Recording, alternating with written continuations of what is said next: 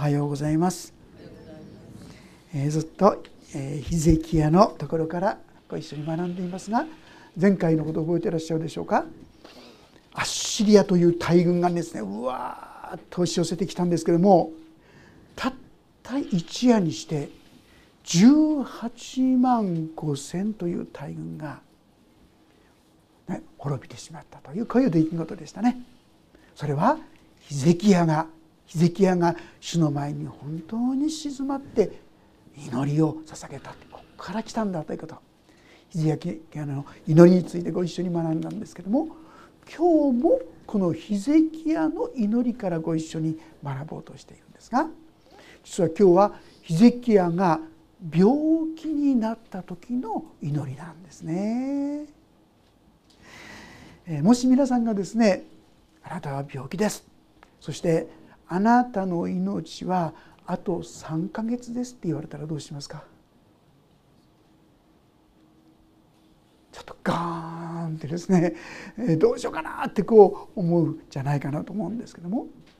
私の友人はですね本当にそうに言われたんですね。であと3ヶ月です。でその時に彼はどうしたかって言いますと3ヶ月間にできることをバーって書き出してねその3ヶ月のうちに本も2冊出してるんですよ。そして私にもですね2ヶ月ぐらいほど経った時ですねやっと今あなたに手紙を書くことができる段階に入りましたってですね私はもう本当に充実した日々をですね歩んでますとですね彼は召されるまでにはですね自分のお葬式のビデオも撮ったんですよ。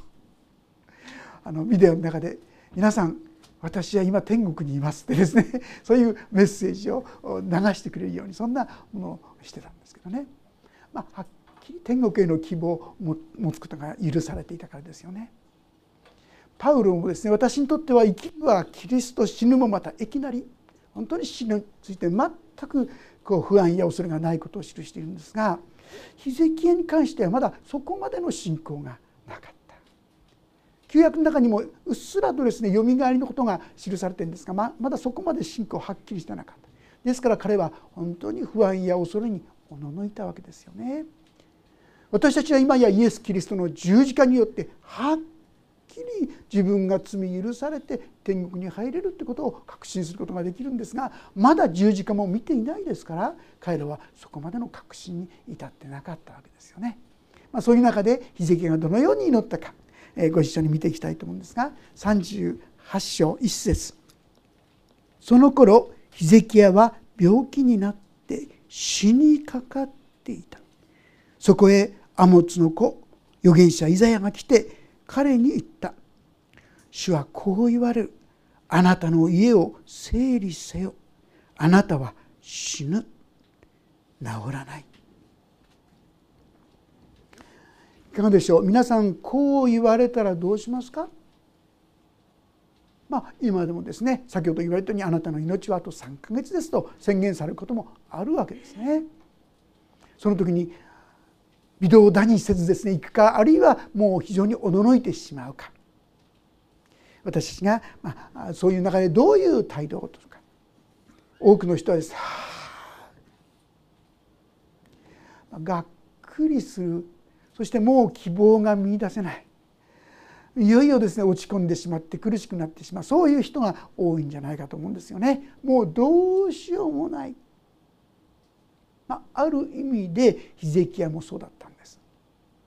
というよりもヒゼキヤの場合はですねどういう時であったかといいますと今まで私たちはこのヒゼキヤの祈りですごいことが起きたことを見たんですがそのことが起こる前にこのことは起きたようですよ。ヒゼキヤが病気になったのは38章のですね言葉の中に実は6節の中で「私はアッシリアの王の手からあなたとこの都を救い出しこの都を守る」ってこう言ってるんです。ですからまだ前回お話しした18万5千の人が滅びる亡くなるこういうことが起きてない時これは大変なストレスですよ大変なパニックですよ。もう大軍がやってきた。そしてヒゼキヤとしては何とかしてこれをですね持ちこたえようとして神殿の中にあった金などをみんな集めてですねそしてお金で何とかして解決しようとした。一時期はできるかなと思ったらまたうわーっと攻め込まれてきて。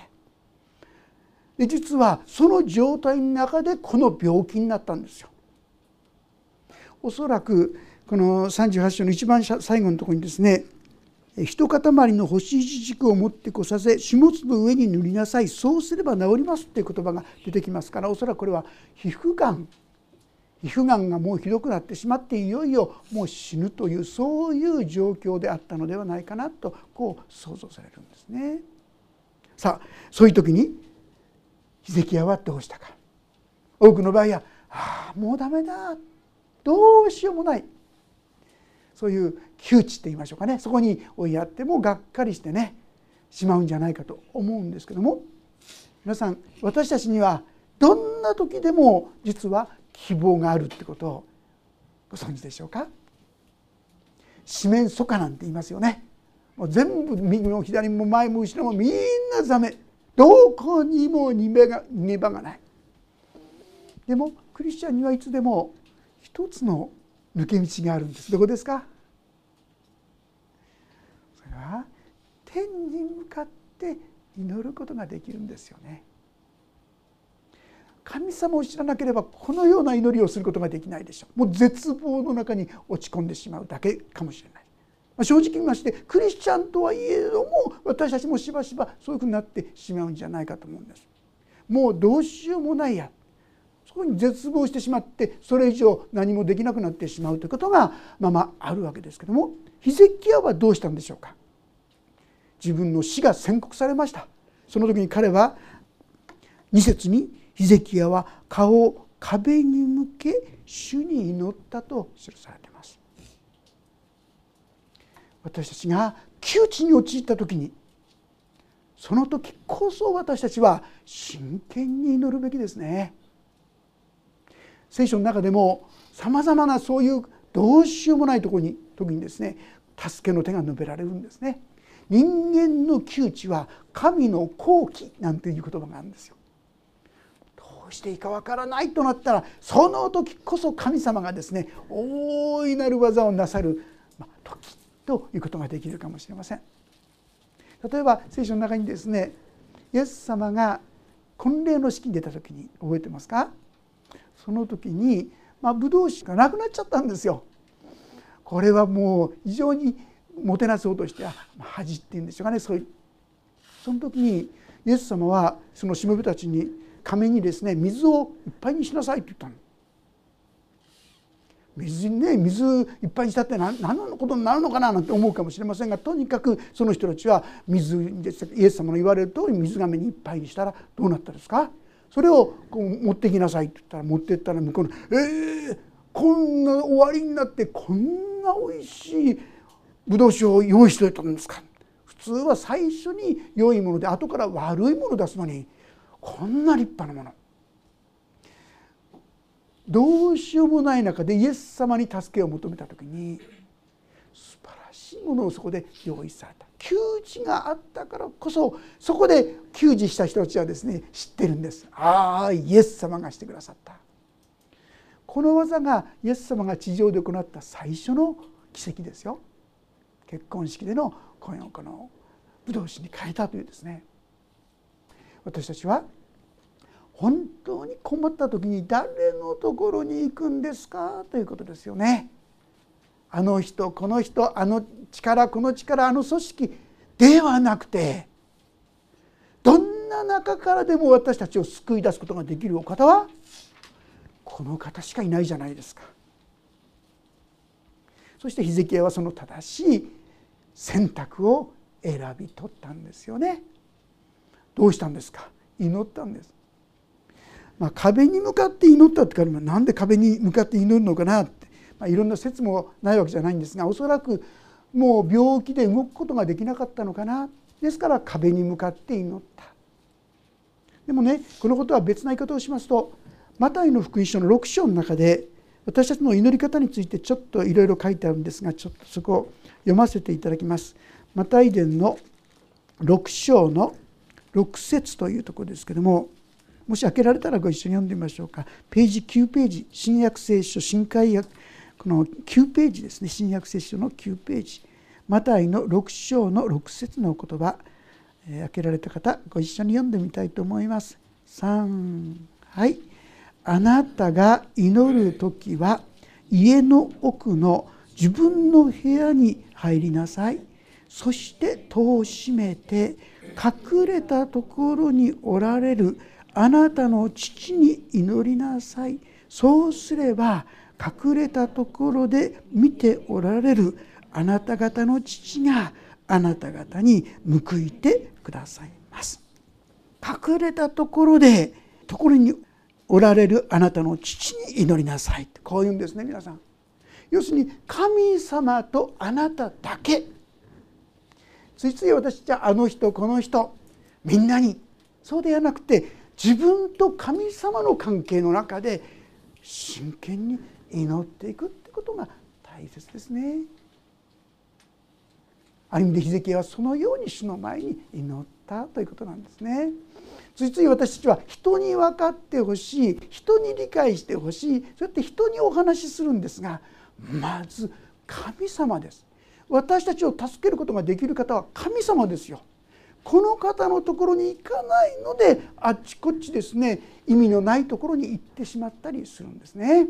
私たちは人を頼るとですね罠にかかるって。しかし主に信頼する者は守られる。これ信玄の言葉ですよ。私たちはついつい頼りにならないものに頼ろうとしてしまう。そうではなくてそうだ主だと言って主の前に出ていく。主よ。これが大切ですね。自分の本当に姿を祈っていくわけでありますがじゃあどのようにヒゼキヤは祈ったんでしょうか？3節。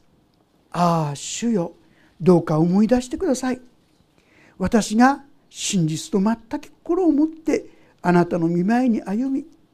あなたの御目にかなうことを行ってきたことヒゼキヤは大声で泣いたとこう記されてますね。ある人はこの祈りをですね私はこんだけあなたにちゃんと従ってきたんですよだから答えてくださいよって神様に要求するっていうんですかねそんな祈りじゃないかってこう考える人いるようですがどうやらそうではないと思いますね。もう今死を宣告されたんですがそれ仕方がないですけども私もいろいろ失敗正直言って筆跡や何もかもが正しくできたわけじゃないですよね。神様に頼るべき時に神様じゃなくて金銀に頼ってみたりですね間違ったこともいろいろやってるわけです。でも精一杯神様あなたに従ってきたつもりです。どうぞこの私を憐れんでください。こういう祈りの言葉だと思いますよね。まあ、あえて言うならですね出エジプト記の15章の16節にこんな言葉があるんです。モーゼを通して語られた言葉ですがそして言われたもしあなたの神主の御声にあなたが確かに聞き従い主の目にかなうことを行いまたその命令に耳を傾けその掟をことごとく守るなら私がエジプトで下したような病気は何一つあなたの上に下さない。私は主あなたを癒すものだからである。あこんなふうにですね語ってくださった。もしあなたが本当に神に従っていくなら神様祝福してくださってそのような病をあなたから退けてくださる。こんな言葉を思い浮かべながらですね「主よ私も精一杯そのように歩んだつもりです」ヒゼキヤは他の王様に比べて善王良い王様として認められる。確かに精一杯。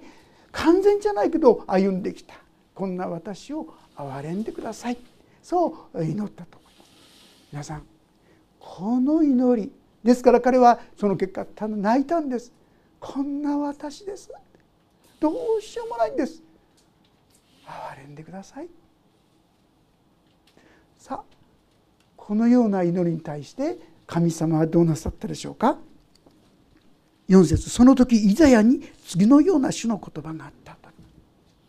まあ、実はここと同じことが第二列王記の20章というところに書いてあります。後で読んでくださったと思います。そこにはですねこのイザヤが今目の前でヒゼキヤに対してあなたは死ぬって宣告しました。そしてその家を出てですねまだ庭にを歩んでいるうちにってこう言うんですよ。ヒゼキヤとしてはうわ言われたもうショックでですねでも神様私としては精一杯歩んできたんですけども。さあこのようなヒゼキヤの祈りに対して神様が何て言ったか。言ってヒゼキヤに告げよあなたの父ダビデの神主はこう言われる。私はあなたの祈りを聞いた。あなたの涙も見た。見よ。私はあなたの寿命にもう15年を加える。すごいですね。神様から寿命が長くなるというですね。驚くべき奇跡。いやそればかりかですよ。次のところに。ちょっと先7節に「次のことがあなたへの主からの印である」「主は約束したことを成就する」「見よ。私はアハーズの日時計に落ちた時計の影を10度後に戻す」すると日時計に落ちた日が10度戻った。太陽が戻ったという驚くべき奇跡が起きたですね。この時にそういうことが起きたんです。いやそればかりか先ほど言いましたけども6節ではアッシリアの王の手からあなたとこの都を救い出しこの都を守るあの18万5千の人々を滅び干すそれはこれから彼の病の中で神様このお言葉を持っても約束してくださったんですね。さあ今日ご一緒に学ばせていただきたいのはこのヒゼキヤの祈りですよね。私たちもいろんなところで窮地に陥ると言いましょうか。どうしようどうしようこれからどうやって生きていけばいいんだ。本当に困ってしまうことがあると思う絶望するようなことがあると思うんです。その時私たちはどうしているでしょうか。絶望して諦めてしょぼんとしてもう祈る力すらなくなってしまうっていうのがね正直な私たちの姿ではないでしょうかね。でもその時もおそらく壁に向かってブチブチブチとですね最初はつぶやくように祈ってたんじゃないかと思うんですよね。なんで神様なんでですか私は精一杯十分じゃないかもしれないけど精一杯あなたに従ってきたんですよ。それなのにもう命取るんですかこの時御年39歳ですよまだ。どうしてですか皆さん嘆くことかもしれませんけどもどんな時でも窮地に陥った時にはこの神の前に祈る。神の前に出る。このことを忘れないでください。先ほど奥まった部屋に入りなさいとこう読みましたよね。マタイ伝から。それは神の前に出なさいってことですよ。私はついついあの人この人あの道この道いろんな神様じゃないもので解決しようとしちゃうんですよ。でもあなたに必要なもうどうにもならないと思ったその時になすべきことは「主よう!」と言ってですね嘆きであろうが苦しみであろうが神の前にそれを出すことです。まあ、あえて言うならねつぶやいただけでしょ？なんでなんでっていうようなもんですよ。私は精一杯従ったつもりです神様なのにもうここで命取るんですか？で天国への希望がはっきりしてたら「ハレリア」って入れたかもしれないんですけどもそこもはっきりしてなかった。でもこの祈りを神様は聞いたって言うんですよ皆さん。今日ご一緒に学ばせていただきたいのはこの点です。神様は憐れみは好むが生贄は好まないとこう記していますよ。私はついついこれだけやってきました。こういうふうにやりました。神様私は精一杯本当に従ってます。自分を偉そうにするんだったらそこには神様の憐れみや恵みは必要ないでしょう。でもこんな私弱い愚かな醜い私でも主よと言って主の憐れみにすがるこれが大切なんですね。答えていただけるような資格ないかもしれない。でも主よあなたの憐れみは尽きない。そうじゃないですかって。このことにおいて神に求めることを神様は喜んでくださる。支援の51編に砕かれた魂砕かれた悔いた心。神よあなたはそれを蔑まれませんって書いてあります。こんな惨めなこんな哀れなこんなどうしようもないものです。でも主よと言って主の前に求めることを主は喜んでくださるのです。私はこれだけ立派です。そういう祈りをですねそんなに喜んでない。ご存知も何度もお話してますがパリサイ人と主税人の祈りがあります。パリサイ人はですね人目にも立派なことをしてたんでしょう。そして私はこのような人のものを奪ったりそんなことをするようなねこういう自然のようでないことを感謝しますって祈ってますよ。私は週に2度断食して神様の愛になすべきことをしている神様はそうやって歩めることを感謝しますと祈ってますよ。でそれに対してもう片方そこに酒税人がいて彼は目を天に向けようと思う実はユダヤ人はこんなふうにして祈るそうですけどもそれをする資格もない彼が彼女がしたらただ下向いてですね自分の胸を叩きながらこんな罪人のこんな汚れたこんな愚かなものを憐れんでくださいと。自他ともに認める罪人としての姿を持って主の前に出ていった。その彼に対しての神様のお言葉覚えていらっしゃいますか？そこに書いてあるのはどちらが義と認められて帰ったでしょうか？パリサイ人ではありませんとはっきり書いてありますよ。行いから見たらパリサイ人の方がはるかに立派な人なんでしょう。でも主の前に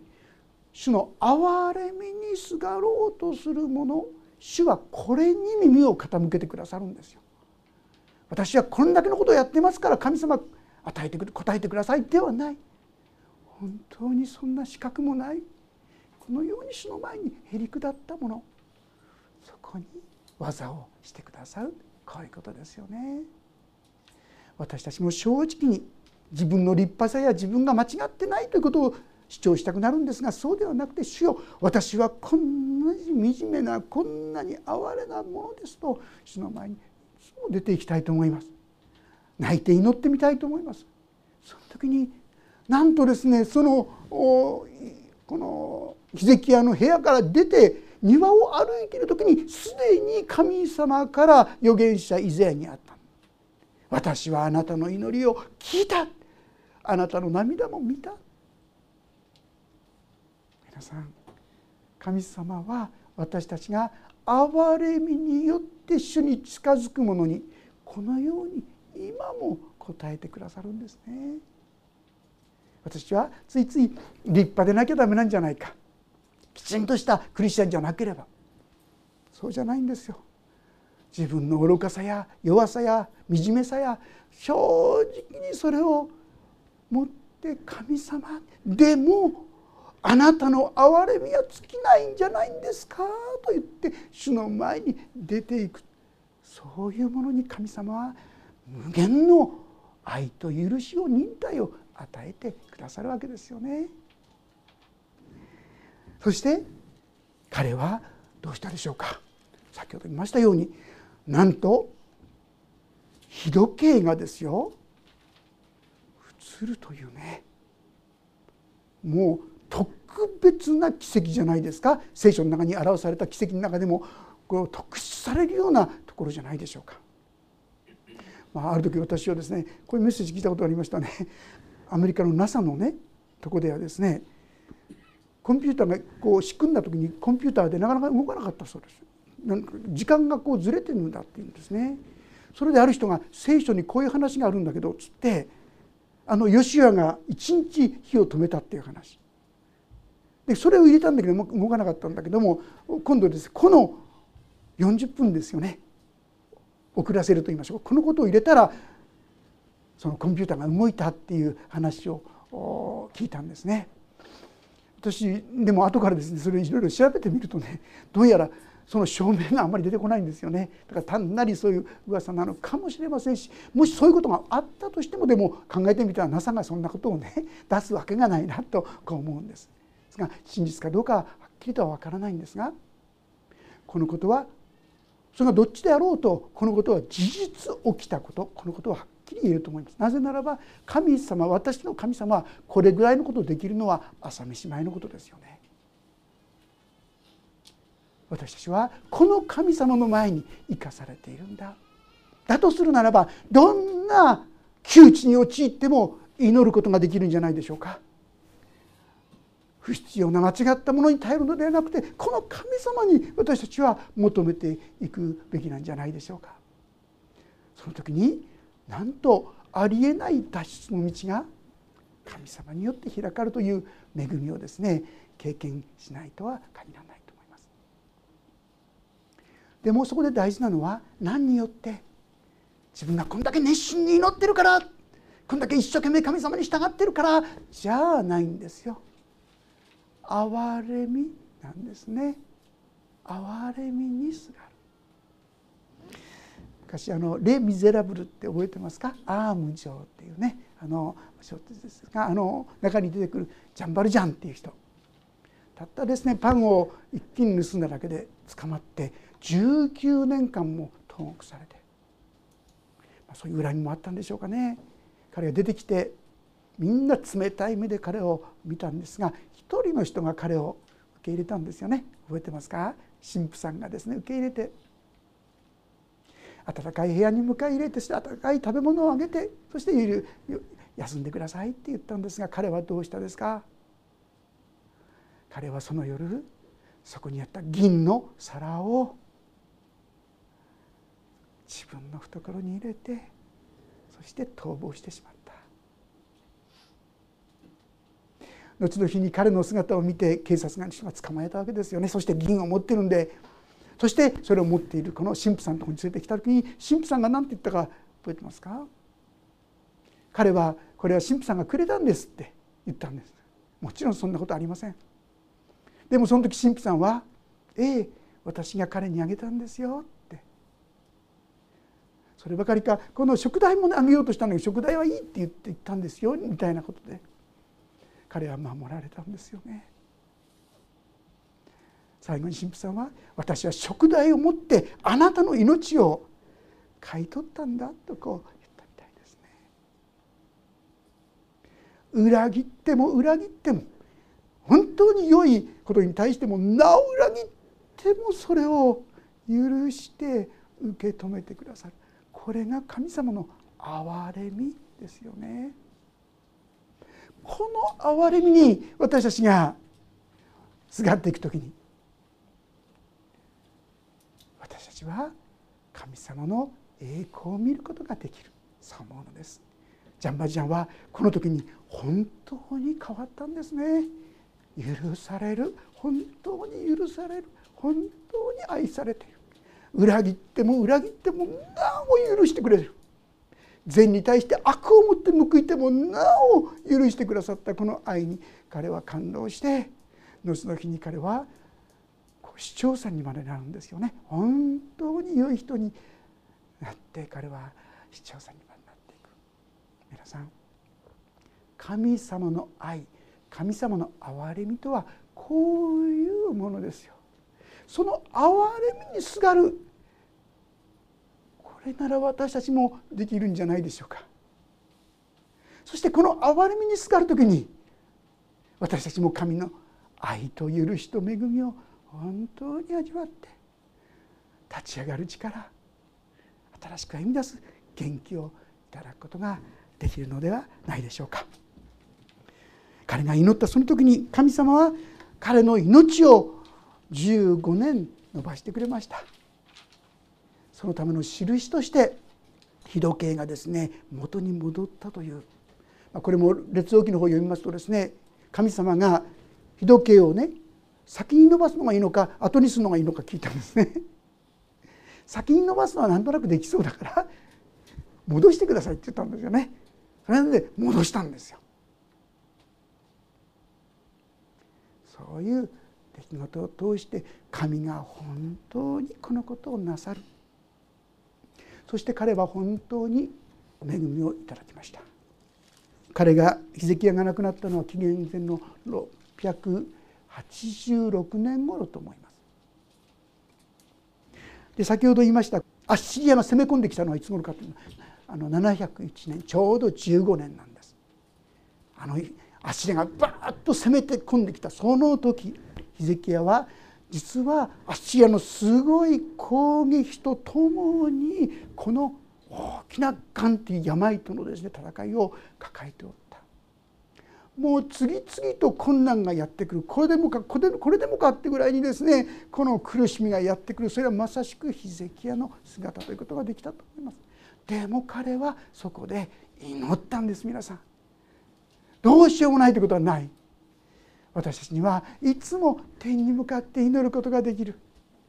この神様に向かって祈ることをやめないでいただきたい。そしてこの神様に求めることをやめないでいただきたい。そう思うのです。ヘブル書の10章というところを開けてもう終わりにしたいと思いますがヘブル書の10章35節からご一緒に読んでみたいと思います。35節から39節です。ろしいでしょうか？ページが451ページヘブル書10章35節から3はい。ですからあなた方の確信を投げ捨ててはいけません。その確信には大きな報いがあります。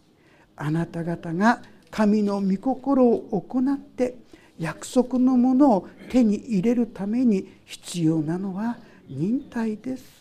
もうしばらくすれば来たるべき方が来られる。遅れることはない。私の義人は信仰によって生きる。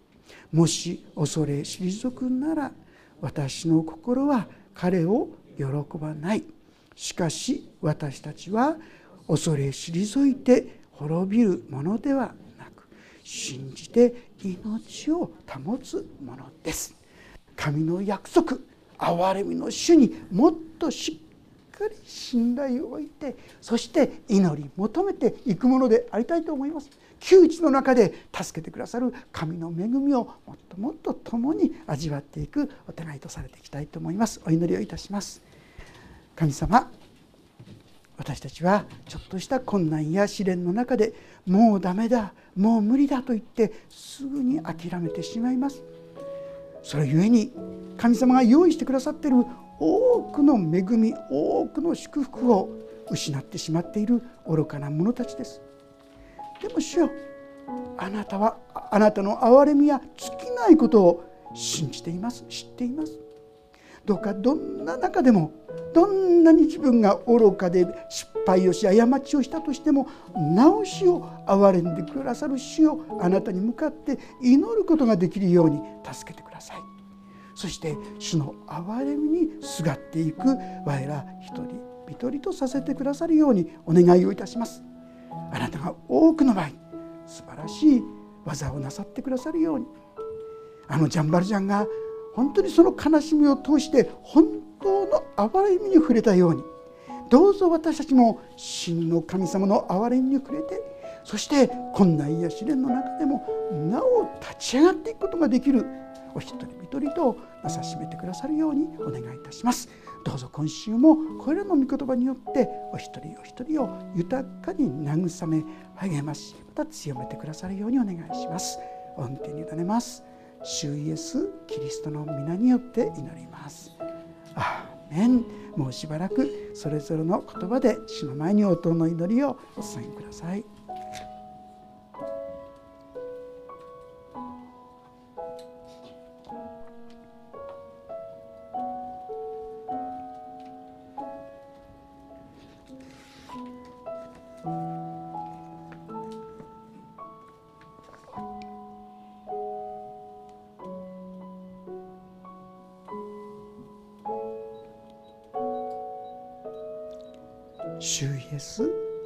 人の皆